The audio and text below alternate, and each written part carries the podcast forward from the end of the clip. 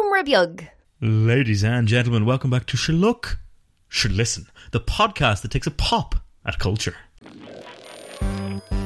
Sure look, sure listen. Sure look, sure listen. Sure look, sure listen. Sure look, sure listen. Sure look, sure listen. Sure look, sure listen. Sure look, sure listen. Oh, very exciting, Benjamin. Sure, look, we've got so average amount of things to get through this week. so let's get down to it. For example, the WGAs, the WGAs, Ben, are they still on strike or are they off strike by the time this is out? Who knows? Speaking of who knows, did I even watch the trailer for Percy Jackson and the Olympians? I don't remember. I think I did, but I might not have. And there's another trailer for My Dream Scenario, Ben, which is a movie about Nicolas Cage being in everyone's dreams. And and another trailer for a new Netflix docudrama thing about Are There Aliens? But not only that, Benjamin, I have also seen the film No One Will Save You, aka There's Aliens in Your Gaff. Michael, if that wasn't enough, what would you do if there was a pack of vampire hunters in your gaff? Um, depends. Am I a vampire in this scenario? Yes. Panic. I'd absolutely just panic. Yeah, no, that's fair. It's pretty bad, isn't it? If you've got a bunch of vampire hunters in your gaff and you're a vampire. I tell you what, Michael, Yeah. that's the exact thousand year long scenario that's been going on in the Castlevania games for so long. And we're going to take a look at how all that started. Very good, Benjamin. As an analogy, Ben, how would you feel as a human if your gaff was full of human hunters?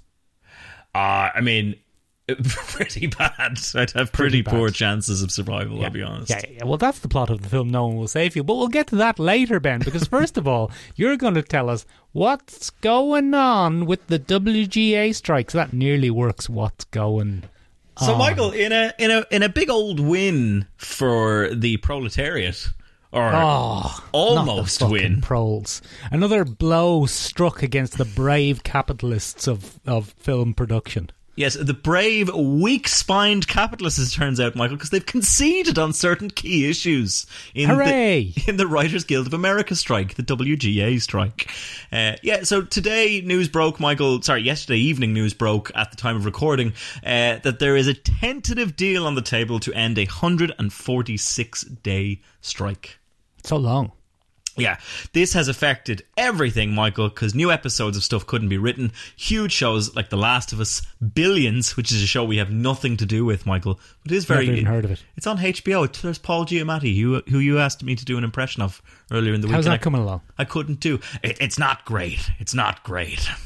Oh, it's coming along. though. It's getting there. It's getting there. I have had to watch uh, what anyone would deem a heft of Paul Giamatti related content. Just watch Lady in the Water on loop. It's mostly Lady in the Water and a good heaping dose of Sideways. Oh yeah, yeah. He's not having that fucking Merlot. Ben, tell us Yes. about the SAG AFRA strike, though. So the SAG after strike is not part of this tentative agreement between the Writers Oh. Guild of America and the execs. Oh, Um, so the Fat Catchios, Michael, yeah. have not managed to come to parlay with the SAG after strike, which is the Screen Actors Guild of America. Uh, in this particular case, Michael, um, TV dramas and comedies will experience more delays because the actor strike is ongoing. What we're going to see, unfortunately, return first are all the bloody talk shows. Oh no, that's the thing nobody wanted to come back. Yeah, so I mean, it- one of the things that this strike has done, Michael, uh, is really show you the kind of people that these late night talk show hosts and daytime talk show hosts are. Uh, one of the big ones coming back, obviously, is tonight with Jimmy Fallon, but that is in the midst of massive hostile work environment um, accusations and uh, just a generally awful vibe on set, Michael, apparently. Apparently, the only good one is John Oliver, which is incredibly surprising because he, he's English. Yeah, and normally, Michael, traditionally in our experiences, our bloody Sosnick senses are tingling, and we're there going, "Ah, you can't fool me with your nice, cushy working conditions." He seems to be the only nice one. He seems to be the only nice one, but the other person that kind of let fall the mask of humanity from capitalism, as it were, Michael, was Drew Barrymore. Drew Barrymore loves money, Ben. She attempted to bring her show back only to have it picketed in the studio by the audience. Uh, and then uh, she attempts to bring it back, and then she issued a heinous, Michael, apology video where she claimed that uh, she's not a scab and it hurts her feelings to be called that, even though trying to bring your show back in the midst of a writer's strike is the very definition of a scab. Yeah, if you don't want to be called a scab, maybe you should stop scabbing. Maybe you should stop scabbing. And the irony of that, Michael, is if she had waited a week, Yes, go on. she'd be grand. she could have just Actually, gone back on television. It would have been grand. She'll be all right. Well, anyway, Ben, so it's not going to bring back scripted stuff, so this is only half the battle. It's only half the battle, Michael. They still haven't sat down with actors to guarantee any AI kind of things. Uh, however, the Writers uh, Guild has secured uh, an increase in royalties from streaming content. Oh, hooray. Yep, um, and assurances that the use of AI would not affect writers' credits and compensation. Ben, you can assure anyone of anything. It's whether you follow through on it that matters. But, Benjamin, be quiet Yes. for a second. Are the fat cats going to be paying for this Yes, out of Michael. their own pockets? those bready little kittens are going to have to pony up a bit of dough, as it were. Oh, good. You see what I Oh, did there? Very good. See what I did there? Because they're bread. Because they're bread. That's it. You got it That's in one. fabulous. That's got fabulous, it. Ben. In That is one. fabulous. Ben, go back to the right. Go back to the running order. I don't know what's next. What's next, Michael, is you get a bloody incredibly sense of upset. professionalism. Ben, Yes. the trailer for Percy Jackson came out three or four days ago, Yeah. and I definitely watched it. Yeah. But even when I was watching it, I was thinking, I think I've seen this already. yeah, we have. yeah. But then since I watched that, I don't remember anything that happened in it. Uh, Michael, all I could think is Yes, go on. in 2023, I'm not sure we should still be throwing around the term Camp Half Blood. Go on. Why is I that? just, I, it feels, uh, and maybe I'm just a victim of the liberal media, Michael. Maybe. yeah, you're a libtard in I'm a a- way. yeah, as it were, right? A leftist cook, so to speak. yeah. Yeah, yeah, But yeah. A it real just- beta male. It just feels distasteful to be throwing around the phrase half bloods.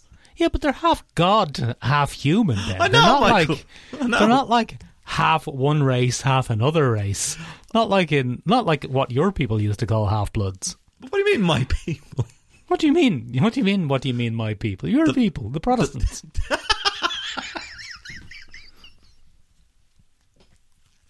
Remember when, like, you'd make Catholics take the soup, and then you'd call them half bloods because they'd be half blood, half soup. And we just careened around the countrysides in the only motor vehicles available Yeah. in the country and went, ah, Yeah, very halfies. good. look at them, a lot of them. Ah. Benjamin, what's going on in Percy Jackson? Michael, what it's, happened? What- it's just another what happened to adaptation of the, the Rick Riordan novels that apparently cut a swathe through the US book market. It was really their Harry Potter, Michael. I just missed the Rick Riordan hype.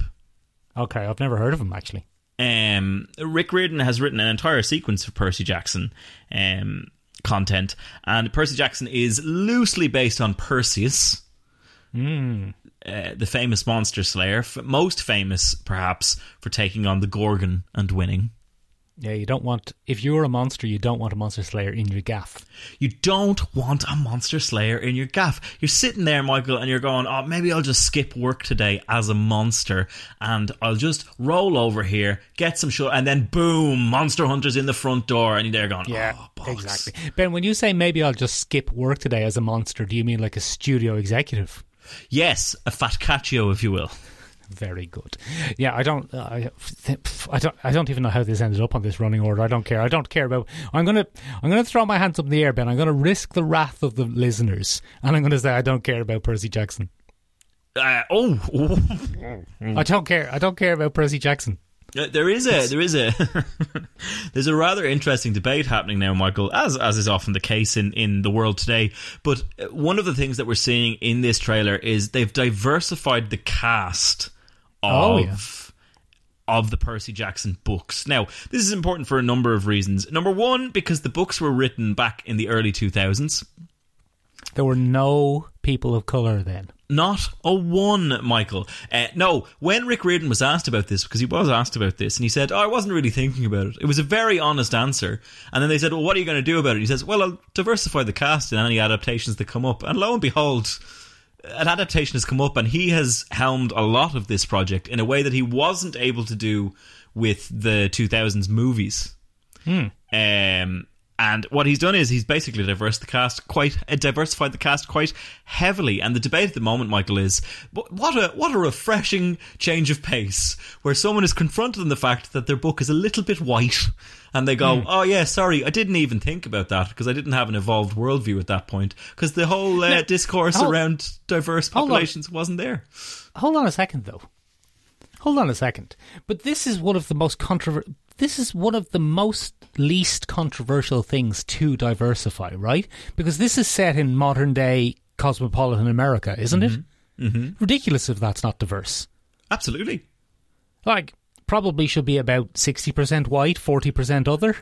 But if it- my understanding of American demographics is correct. Absolutely, absolutely. There's but there's another very interesting case to be made here, Michael, in that Greek myth would have been very diverse. We we have a very um we have a very whitewashed view of it now because a lot of the translations that we encounter are uh, translated by white men at Oxford, as it were. Well, yeah, well, that's a common enough complaint. But I don't know if it would have been that diverse, Ben. It's just everybody would have been sallow skinned Mediterraneans. Well, no. One of the one of the main interesting things, based entirely on Perseus, Michael, uh, Perseus went on to marry Andromeda.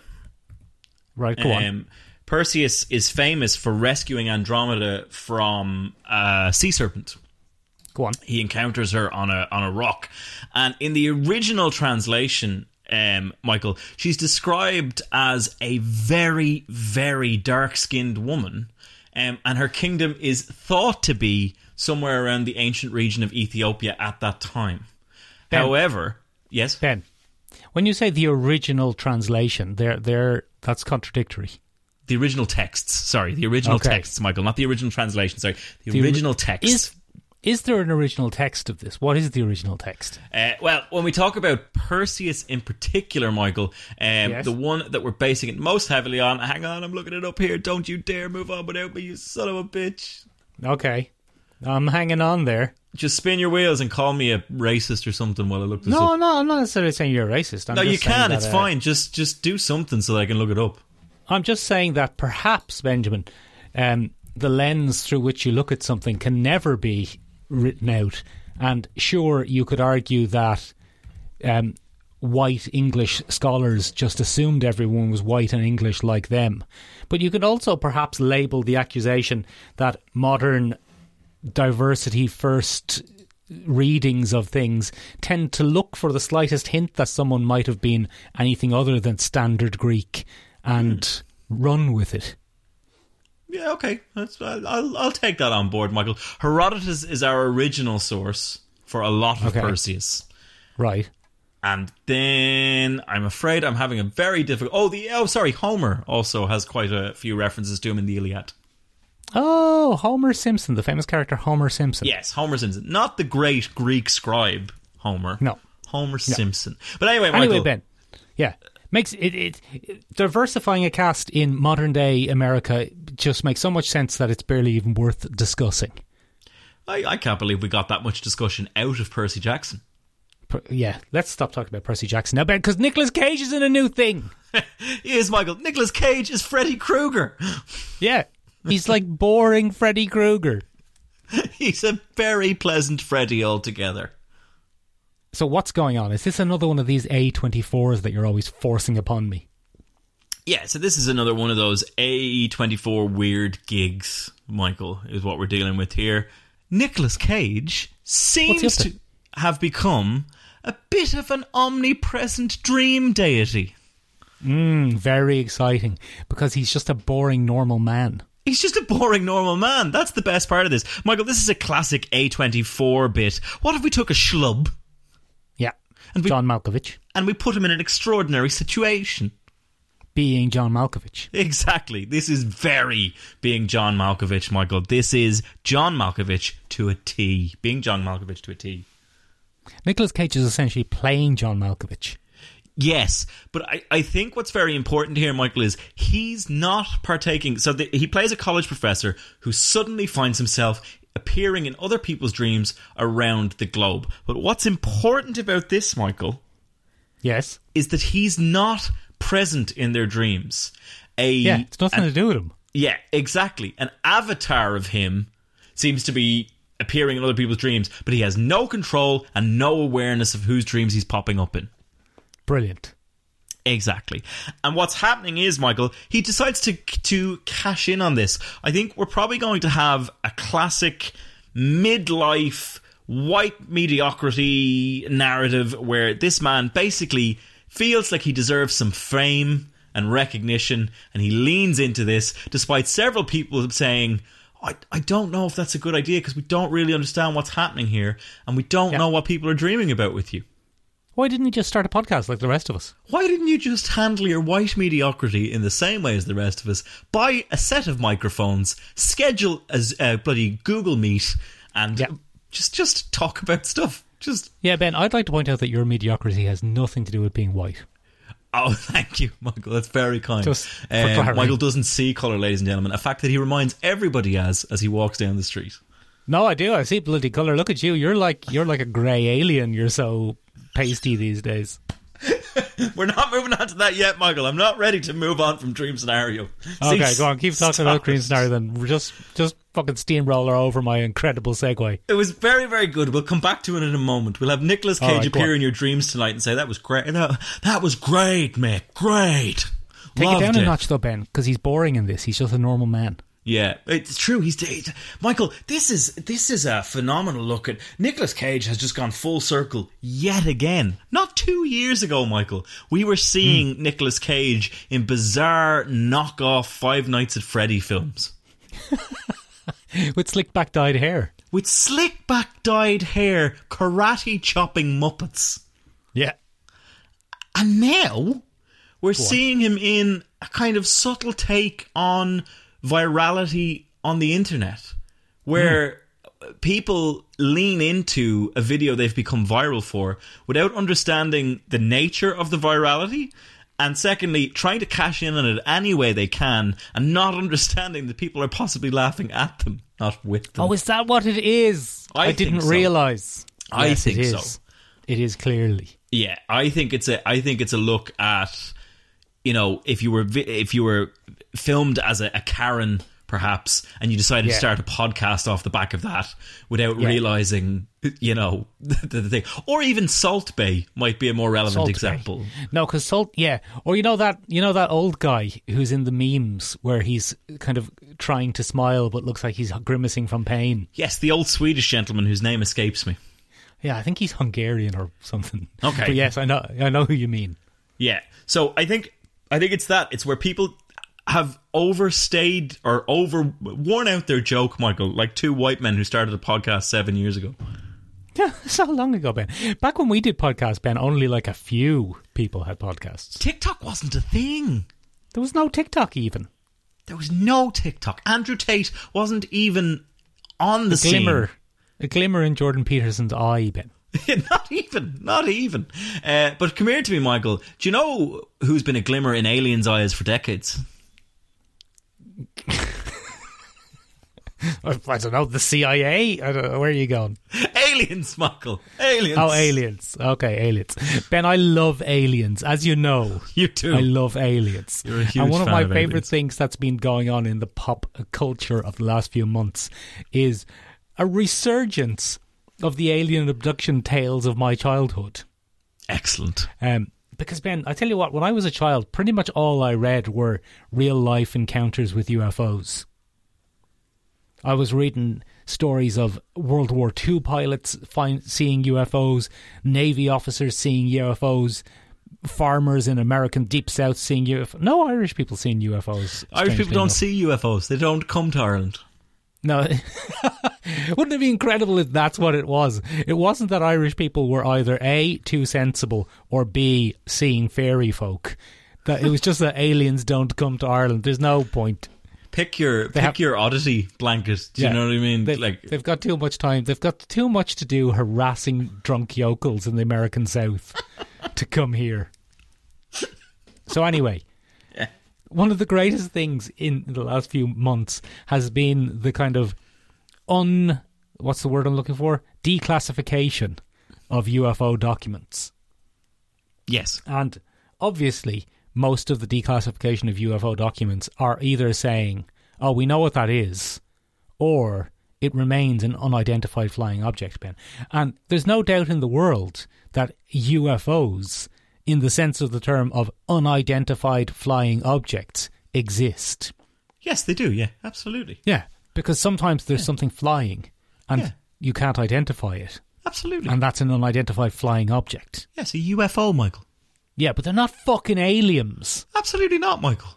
Not a chance. But anyway, Ben, it doesn't matter because the conspiracy lunatics now have declassified documents and people are getting to roll out their old stories again. And some of them are on Netflix. Michael, do you know what's chapped my buns the most about this? What has Chapter Buns about this? Is they, they've l- they've latched onto a brand new one, which is non-human biological material. Horse jizz. Yeah, so yeah, pretty much, Michael. pretty much. So w- they used to latch onto UFO, and then we've kind of roundly rationalized that one to be anything that we can't identify in the sky is a UFO. No, Ben, we haven't rationalized it. That's what it literally fucking means.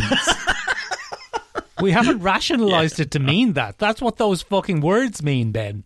That's true. So the, this, but this new one, Michael, is non-human biological material. You're Like it must be aliens. It's like no, we share the planet with several thousand creatures. Yeah. Yeah, yeah. Hor- it's just horse jizz. Just, or a bird that hit the object at a fast pace. No, just a massive splurge of horse jizz that like don't know where it came from. That's the real mystery. How much velocity is in a horse jizz? That's horrible. A lot more than we thought. Anyway, Michael, this is Encounters, and basically it's their Ancient Civilizations 2 documentary. Yeah. And Can't wait, Ben. When I was when I was but a wee lad, I loved Close Encounters. I loved um, Unsolved Mysteries. Cannot wait for people telling implausible stories about why aliens probe them come back. but Michael, they know. Netflix knows because one of the voiceovers starts talking about an alien orgy in that trailer. Yeah, yeah, they know what they're doing. They know what they're doing, Michael. They're just making a show of these poor people who Just telling people stories, Ben. Oh, is that what they're doing? Is that what they're doing? No, they've, profit. they've- yeah, they've never met a story they couldn't exploit, Michael. They've never met Yeah. a story they couldn't exploit. Just do you telling know, people stories for profit and exploitation. That's all. do you know that's what? I, do you know what I'd really hate though? What would you hate? If I was in my house and say my alarm went off and I said, "Oh, I don't really want to go to work today," Yes, go on. and I was just about to roll over, Michael, and then boom! Somebody kicked in the door, and it was a bunch of aliens. Ah, fucking aliens and they're human hunters, and you famously are a human. Yeah, Well, it's half no blood, good. half blood human. Half blood. But um, yeah, Ben. So I have seen the film No One Will Save You, which we only talked about a few weeks ago. It came out very quickly. They have to, Michael. There's no point in releasing things in the cinema anymore because you can't get anybody famous to do any promotional material. Very good. There's nobody famous in this though, so that makes that pretty easy. Oh, is there nobody famous in this? Well, no, I don't think so. I didn't recognize the lead actress, and I've shockingly been because this is the thing, kind of thing I give you hassle about. I've forgotten her name. So here's what we're going to do. Come on. Uh, we're going to discuss it a little bit broadly without going into spoilers, Yes. and then we'll go into spoilers. What a classic podcasting conceit. But here's the thing, Ben. There's something we need to discuss, um, and I don't think it's a spoiler, but it wasn't revealed in any of the promotional material, as little of it as there was. But you can't talk about this film without first kind of talking about the fact that it is a gimmick film. Okay. So I'm going to reveal the gimmick. Okay. Um, I don't think this will ruin it for you if you're going to watch it because O- Oh, okay. it's almost kind of surprising that the uh, the trailers and the the production doesn't really highlight this. But Ben, this is a gimmick film, and I'm going to do it now. Here it comes. So I'm c- I'm ready. If you want to, if you if you want to just see this movie apropos of no spoilers whatsoever, you're going to have to go now. The time code's below. Um, but Ben, this is no dialogue. Get fucked. There's no dialogue in this whole film. Nobody's saying nothing to nobody. No wonder they released it straight to streaming, Michael. So, unlike, say, A Quiet Place or John Krasinski's Everybody Shut Up Now, as you call it, Yeah. um, unlike A Quiet Place, there's no plot reason for there to be no dialogue. It's about mood and atmosphere and tone and undercurrents. Oh yeah, I love an undercurrent. You do, you do. So there, eh, in in some places, it's almost a little bit odd. It almost doesn't make sense for there to be no dialogue. Okay, it's At forced. I might say. times, it's a little bit forced sometimes, but you can't talk about this film without talking about the fact that there's no dialogue in it. It's a completely, not completely. There's there are two two phrases are spoken, and they're spoilers, so I'm not going to go into them. But it is a completely dialogue free film about a young woman who's going about her daily business in a town where she doesn't seem to fit in and nobody seems to like her. Oh yeah, And then, next thing you know, there's aliens in her gaff. get out of town. What are they doing? and they are absolutely trying to get her. Oh no. Yeah, yeah. And are they only trying to get her? Or are they trying to get everybody? Well, I can't tell you that without getting into spoilers. This is But- very tough to do without getting into spoilers, Michael. Yeah, no, it is very tough to do so without getting into spoilers. So I'm just going to tell you, I liked it. As you know, Okay. my favorite genres in the world are normal Earth. Oh no, there's aliens. What's going on?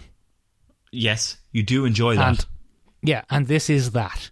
So one of my very favorite genres and a really classic example of it. Just you know, without any dialogue. okay. Okay. So it's a classic alien abduction film. That's really I, I recommend it. I enjoyed it. very good. It's creepy. It's, it's creepy. It's gross. It's exciting. It's tense. The aliens are weird and boogly, and yeah, it's good. Well, that does sound very good, doesn't it? Yeah, do you want to hear some spoilers now? Yeah, keep going for me there, will you? Because I, I I can't give you any really thoughts without getting into spoilers. Okay, go on. So here's the spoilers. We're going to get into spoilers. Ben, they're just grey aliens. They're the, they're the grey aliens from from bloody X Files. They're the grey aliens from Oh. probably the TV show Encounters. They're the grey aliens from XCOM. They're classic grey aliens. Okay. And I tell you what, this is one of the dumbest invasions of a planet I've ever seen. There's it's it's a manual invasion. What do you mean it's a manual invasion? They're invading the Earth, but they're just sending aliens down to grab people Oh, that's a classic. ma- manually with their hands. oh yeah, yeah, yeah. That's very. That sounds very effective, doesn't it? No, it's dumb. it's so stupid. I don't know. That sounds pretty genius to me, Michael. That's how I'd do It it. works. It makes sense in a small town of about 50 people, and you've got like 50 spaceships, and you're sending one spaceship to just manually go down and get every person. but you can kick the shit out of the aliens, Ben. You can just beat them up. Yeah, no, that's pretty bad.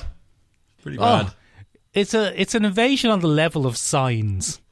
Oh, science is pretty fucking bad. Do you want Yeah. a drink of But water? imagine- slap. imagine if instead of like in science it turning out that the water is poison to them or acid to them imagine if you didn't really need to do any specific planning you could just kick the shit out of them That's mad.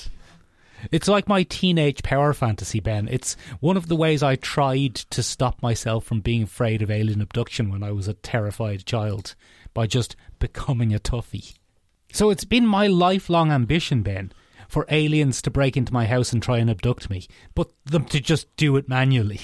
Right. So I could kick the shit out of them. Just kick the shit out of Just them. absolutely wreck their business. Michael, come here to me. Lambaste me What with is it? spoilers. What's the symbolism of this? What's the what's the crux? It's it's odd. So I kind of didn't like this bit about it, but it seems to be that this young lady, Bryn is her name. yes. She's from Wales. Is she She's from not Wales? from Wales. Oh, I No, wish she's she not was. from Wales, but I mean, Brian is a Welsh name, isn't it? Famously, but Ben, she's uh, she seems to be some sort of social pariah in the town, Classic. and she has some sort of trauma. Oh no, not a trauma.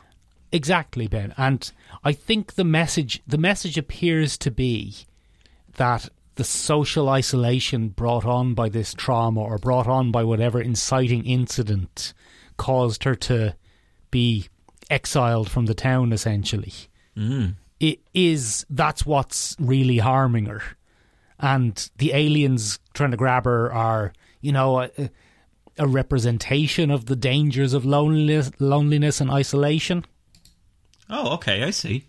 or or something like that. But Okay. here's the big twist, right? It turns out the exci- inciting incident was that when she was a child, she got into an argument with her best friend and hit her over the head with a brick and killed her. Oh, goodness. That's very violent.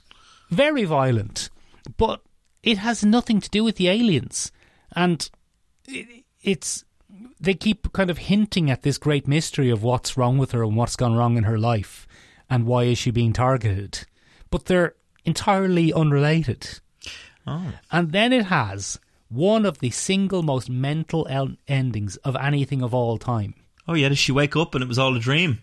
They play that. They do a great "She Wakes Up and It Was All a Dream" scene. One of my favorite ever. They wake. She wakes up and it's all a dream scenes. Because Ben, as you know, I was abducted by aliens as a young child, You were. and I had that waking up and um, it was all a dream moment, and they captured that, mwah, Mamma Mia, beautifully, like a pizza napolitano. Ben, oh, gorgeous. Tidy. But, but, here's the mad twist. You want the mad twist? This is Ah. Go fucking on. mad. Pure mad. They get her. Yeah. They get her eventually. They sent down this big, huge, long spidery fella. Like he's like three slender mans on top of each oh, other. we saw him in the trailer a bit, didn't we? Yeah, yeah. She kicks the shit out of him.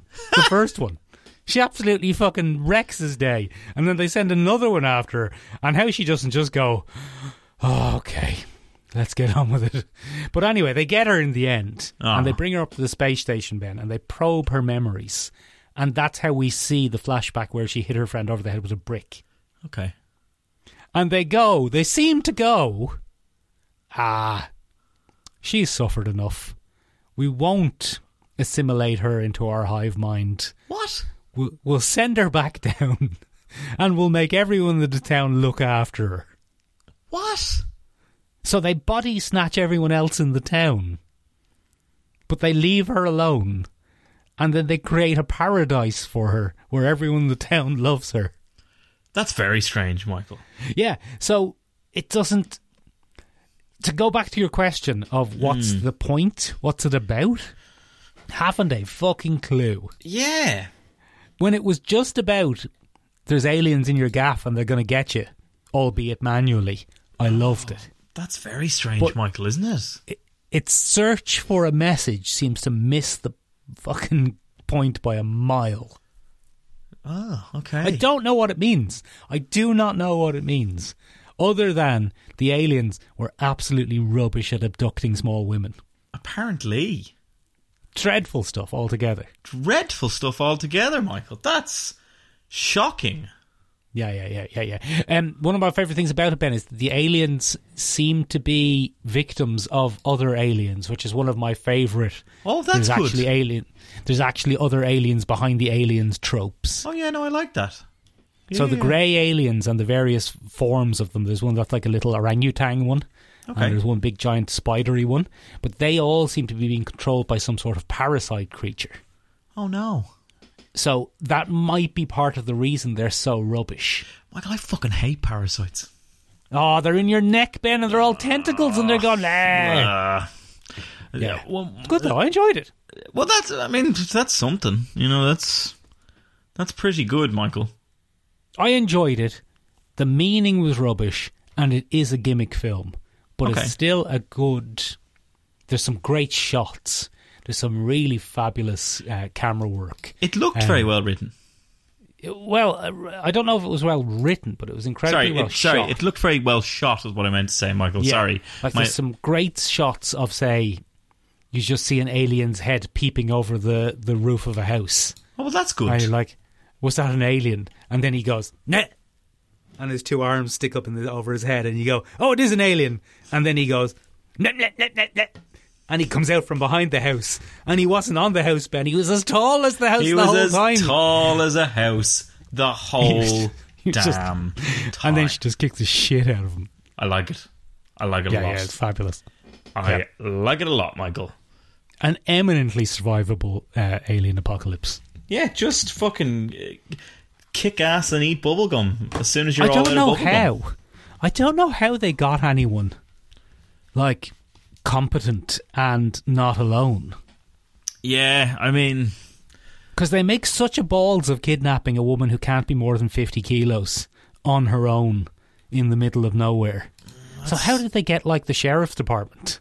anyone with a weapon. Anyone with it, you don't even need to be a weapon. She just kicks the shit out of them. Then, Like, she ye- beats them up. You'd be a very hard time for them, Michael.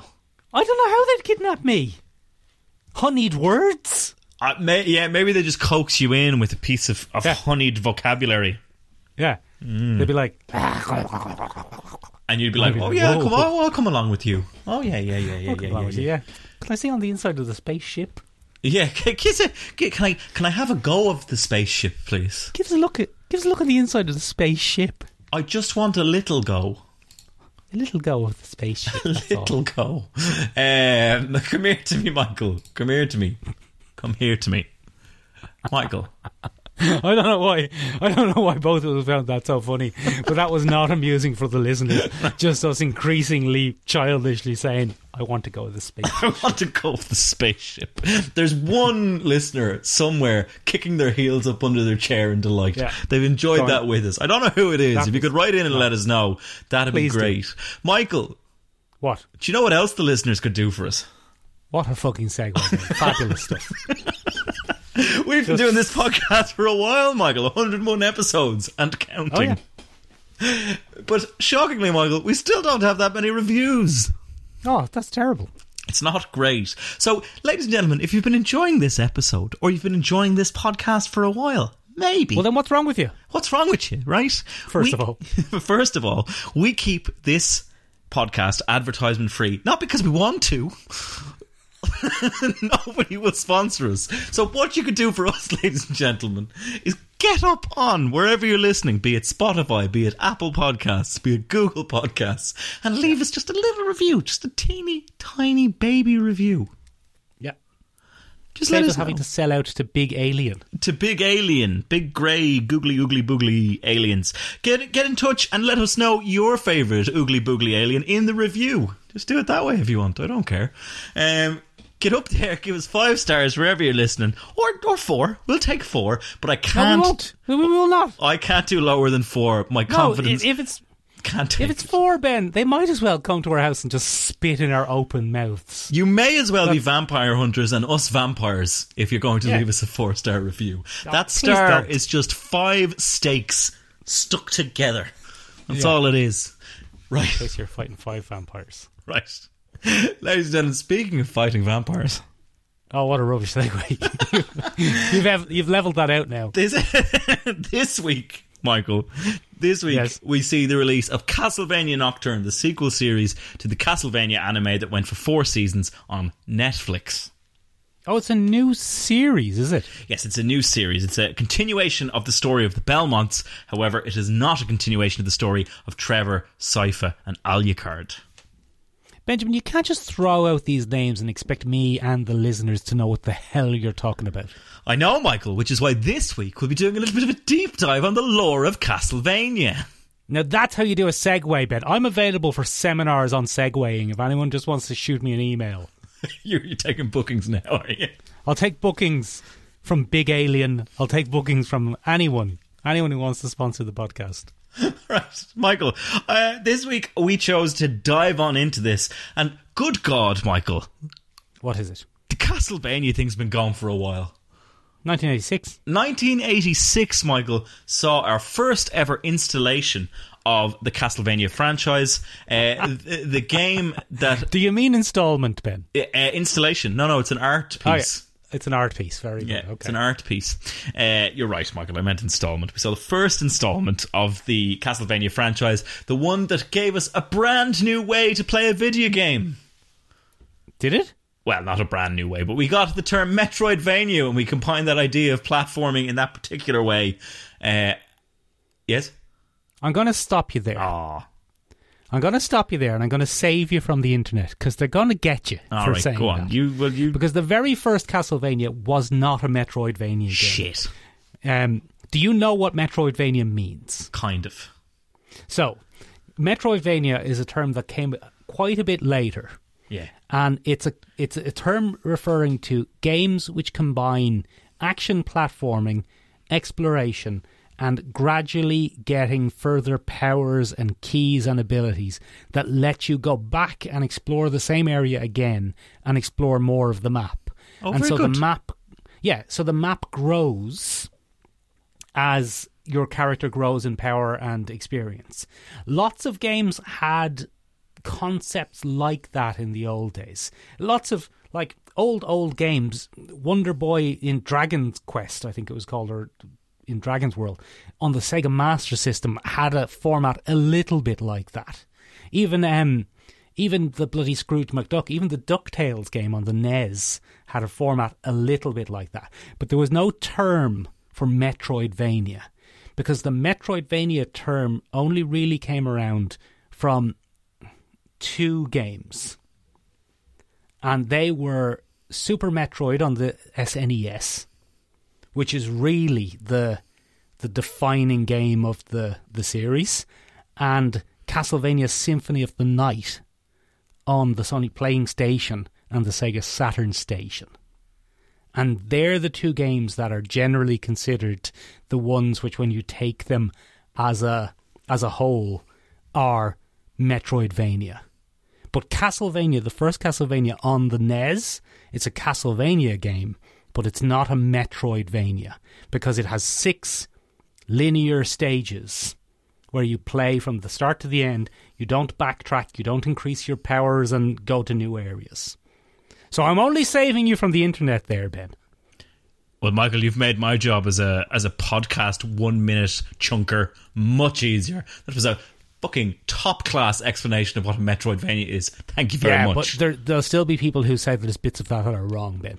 Ah, yeah. Well, look, that's the internet, Michael. The, the only thing they can stand more than being racist and misogynistic is being wrong. And that's, you know, You it's- can't be wrong on the internet. can't be wrong in the internet, Michael. That's not allowed. Not allowed. Very good. Um, but anyway, come here to me, Michael. I had a little look at the deep lore here, and it, it all gets a bit confusing, Michael. Go on. It all gets a bit confusing. So you're you're absolutely right. 1986 is the first time that we see any kind of Castlevania. Yeah, and it's a great old time. That's Castlevania 1 theoretically, Michael. Yeah, or also known as Castlevania. Yeah. So Count Dracula is fully revived by the forces of evil for the second time. And Simon Belmont defeats Dracula once more, but in the wake of Dracula's death is stuck with a classic old curse. Oh no. Now, Michael, the problem with launching a game based on the resurrection of Dracula means that you go, well, what happened to him the first time? What happened to him? What happened? Could we see a could we see a prequel maybe where we find out what happened to him the first time? Yeah, could we please find out what any of that is about? And then Castlevania's creators, Konami, went, yeah, well, look, I tell you what, we'll just go thousands or hundreds of years back, and we'll go from there. It's like, no, that's not what I want. I just want to know what happened the first time. Why is he being revived? And they said, You could take a pretty good guess though that he got beaten up by vampire hunters. yeah, yeah, no, he did. Yeah, he got beaten up by vampire hunters, Michael. Which you're like, it's just not good, Michael. They're in his gaff. it's just not good. Um, but it turns out, Michael, that that is th- theoretically, right? Yes, go on. Theoretically, the first defeat of Dracula takes place in Castlevania 3 Dracula's, Dracula's Curse, which was released three years after, well, four years after. Tr- Castlevania 1, which was in the 1990, in 1990. So in this case, Dracula's been doing a bit of genocide of the human race. Yeah, I'm still there. I, I think Castlevania 3 was 89. But let's just say because eh, let's just say something for for the sake of modern gamers who are who have born who've been born and have grown up in a world where games come out on the same day in different countries. Yes. the the 80s and 90s were a very different world and many times a game wouldn't come out for several years after it was released in Japan it wouldn't come out in the west and it may well come out with a different name and sometimes even different graphics and sometimes with a different number in the sequence because they might skip 2 and then when they release 3 in Japan it's 2 in the west so all the dates we're going to be saying are very much approximates. Anyway, that's all I had to say. No, it's very good. Um, but come here to me, Michael.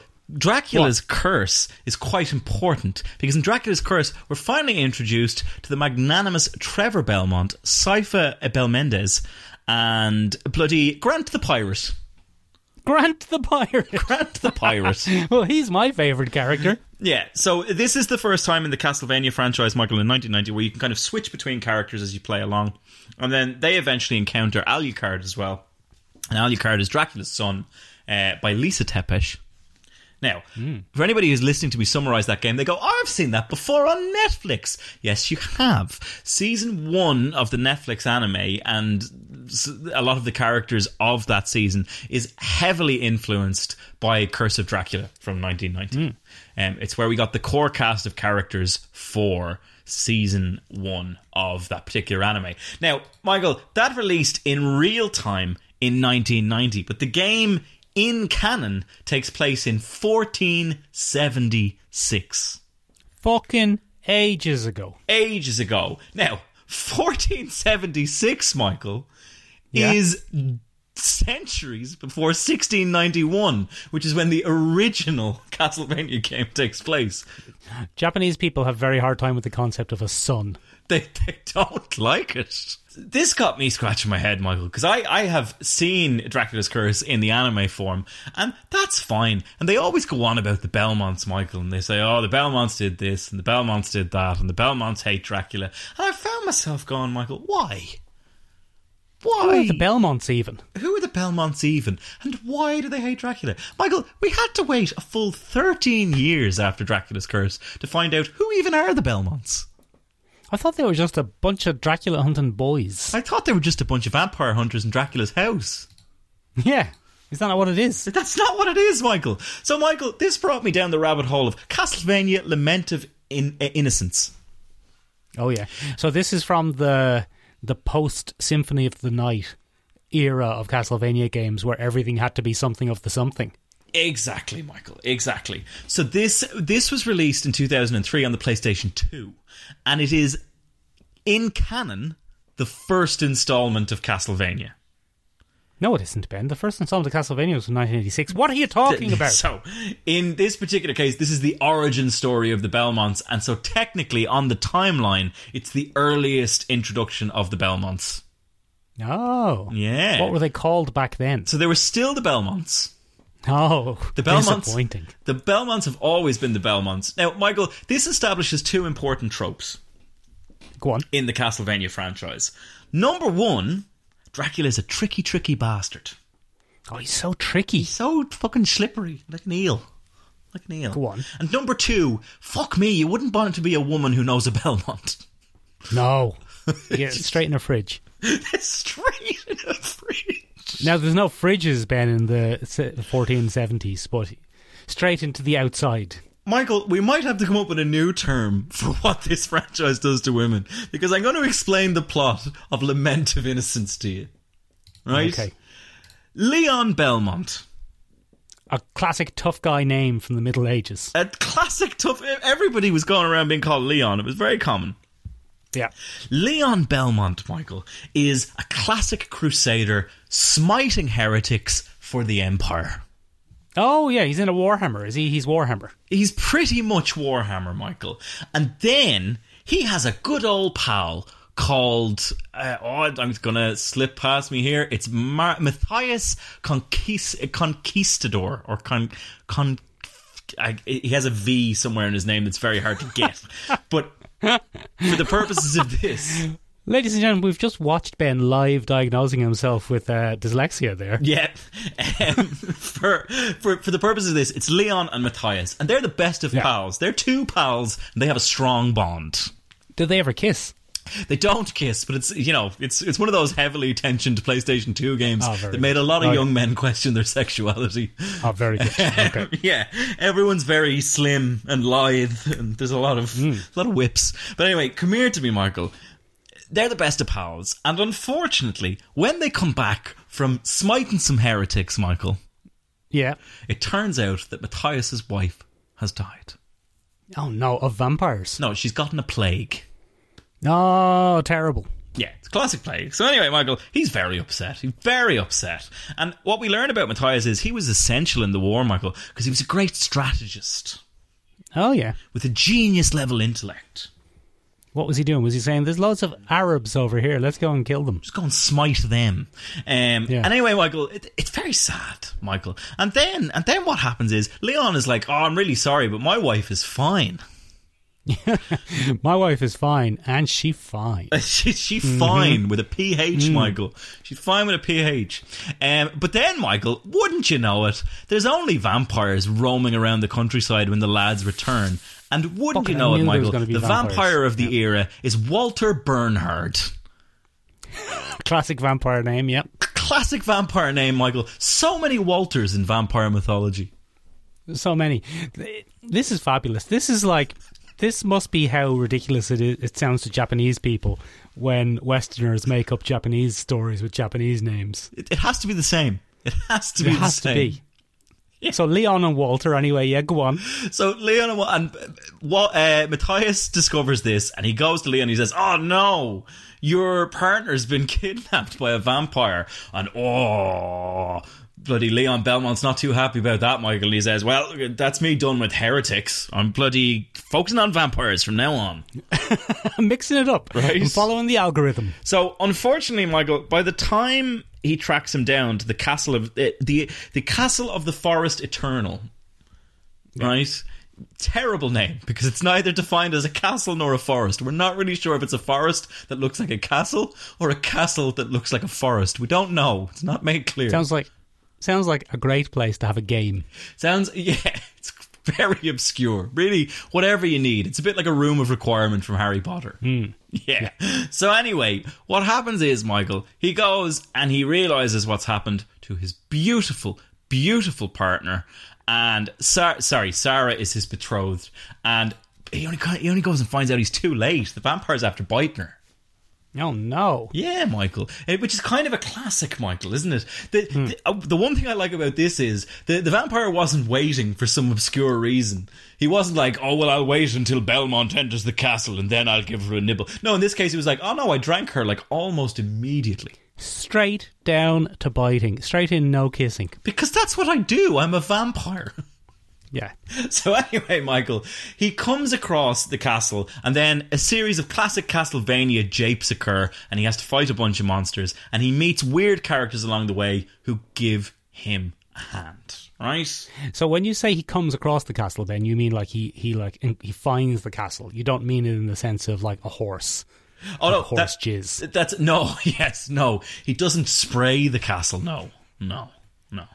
Um, so while he's in this, Michael, he encounters Rhino Gandolfini. No he doesn't. He does. Rhino. He doesn't. Rhino Gandolfini. Oh Reno, va bene, okay. Okay, Okay, and Reno's an alchemist. I thought you were gonna say alcoholic. No, he's not. He could have been, but he's an alchemist, right? Reno's an alco.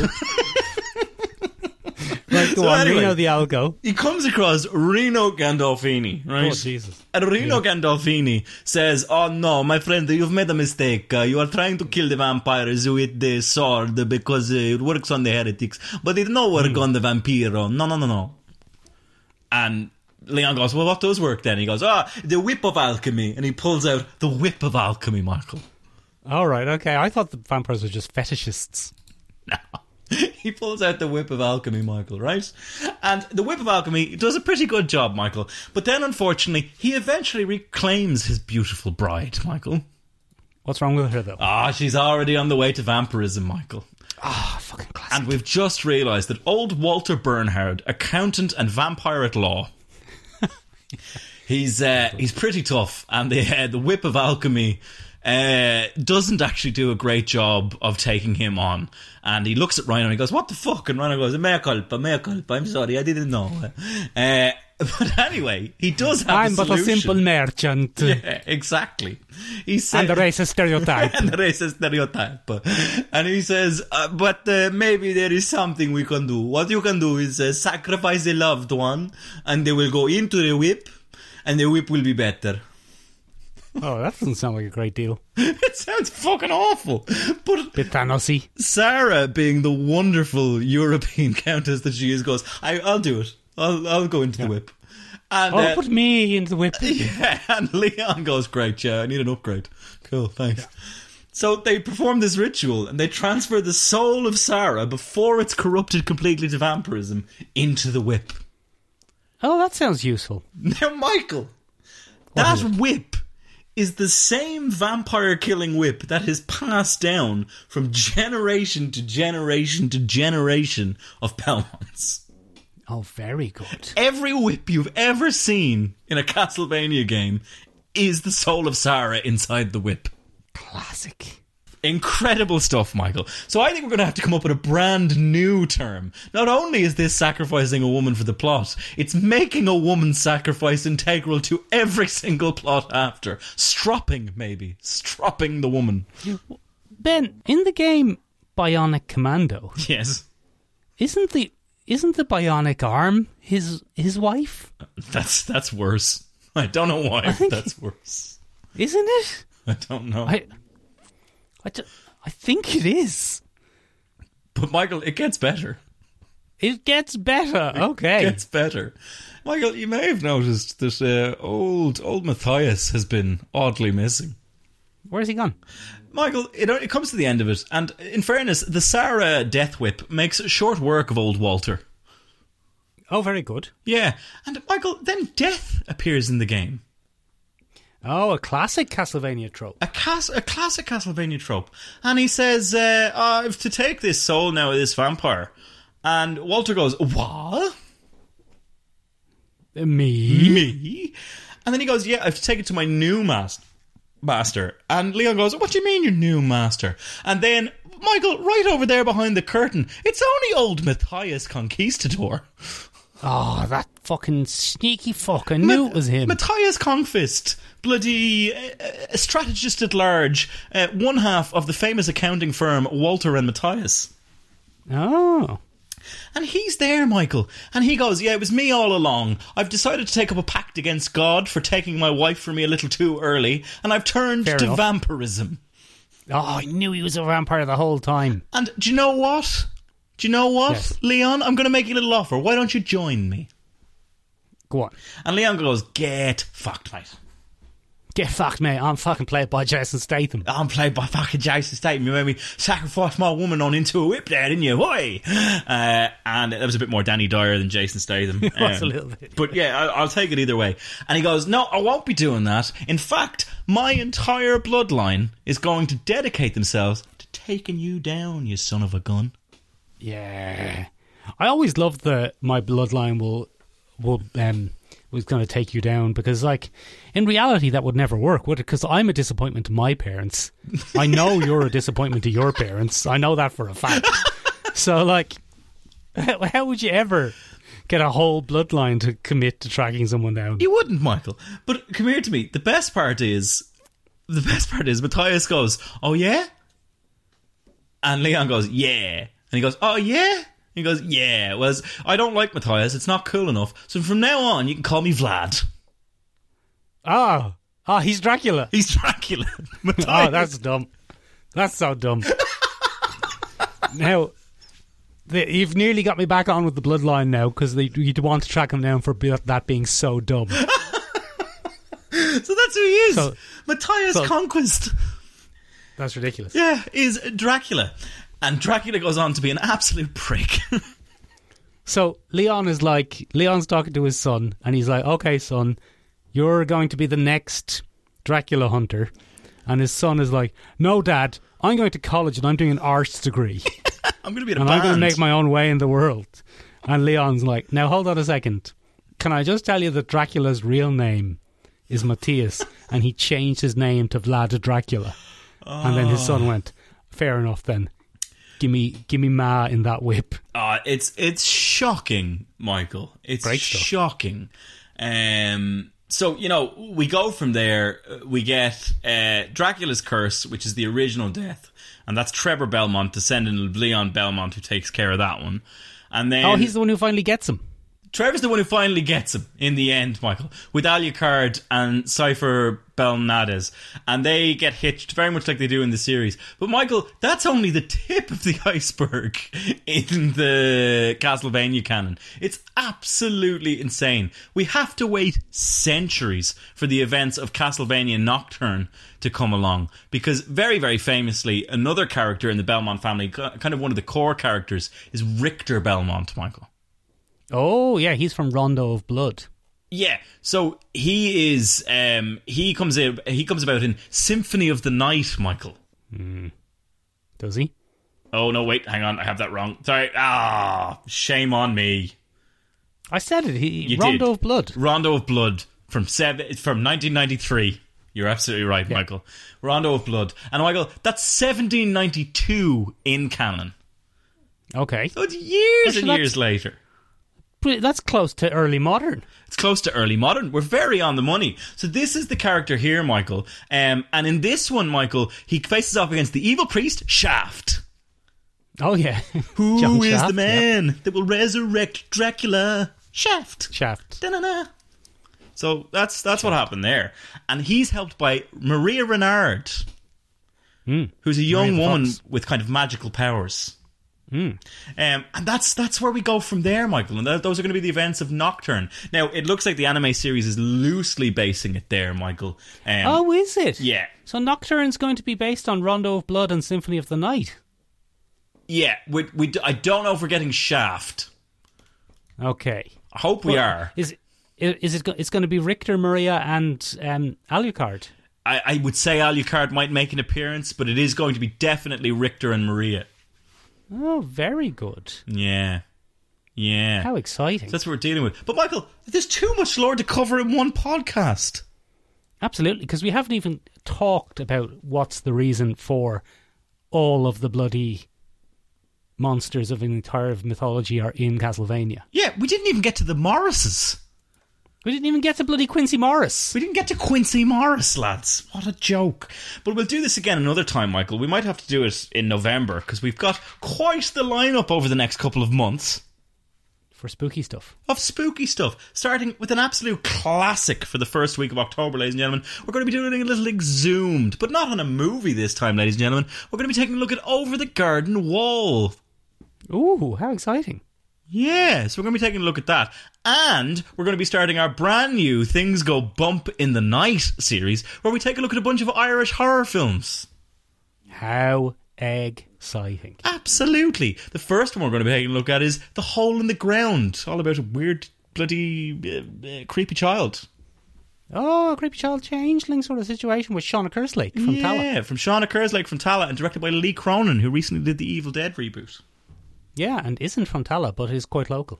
but is quite local. So, ladies and gentlemen, you can tune into that next week. If you'd like to get in touch with us about this week and share your thoughts on how the Matthias and Will's uh, and William uh, accounting agency was run in Transylvania during that period, uh, you can do so in a number of different ways. You can find us on the interwebs at www. Uh, seomrabeog.com, E S-E-O-M-R-A-B-E-A-G.com. It means something in Irish. Ben, who the fuck is William? I don't know. What, what did I say? What was it supposed to be? You I said- can't remember. Walter, wasn't it? Walter, it? was. It was Walter. Jesus Christ, I can't even keep my own podcast straight. Um, come here to me. Come here to me. What? Come What? here to me. You can also get in touch What? with us on our ACAST website, which is your Luxulous Podcast at Yeah, acast.com. you can. I, I've never looked at it. You'll be talking to Ben. You'll be talking to me. Um, ladies and gentlemen, you can get in touch with us on Instagram at Your Luxury Listen Podcast. Yes, you can. You can get in touch with us on TikTok at Your Luxury Listen. You can. It's going very well, apparently. Go- going just grand. Um, and then, ladies and gentlemen, you can also get in touch with us in the most directive ways possible by hopping up on the Discord. Hop up on it. The link, as always, is in the description. You're absolutely correct. Ladies and gentlemen, that's all from us. I'm off to go and hunt some vampires in their own home. Whoop-cha.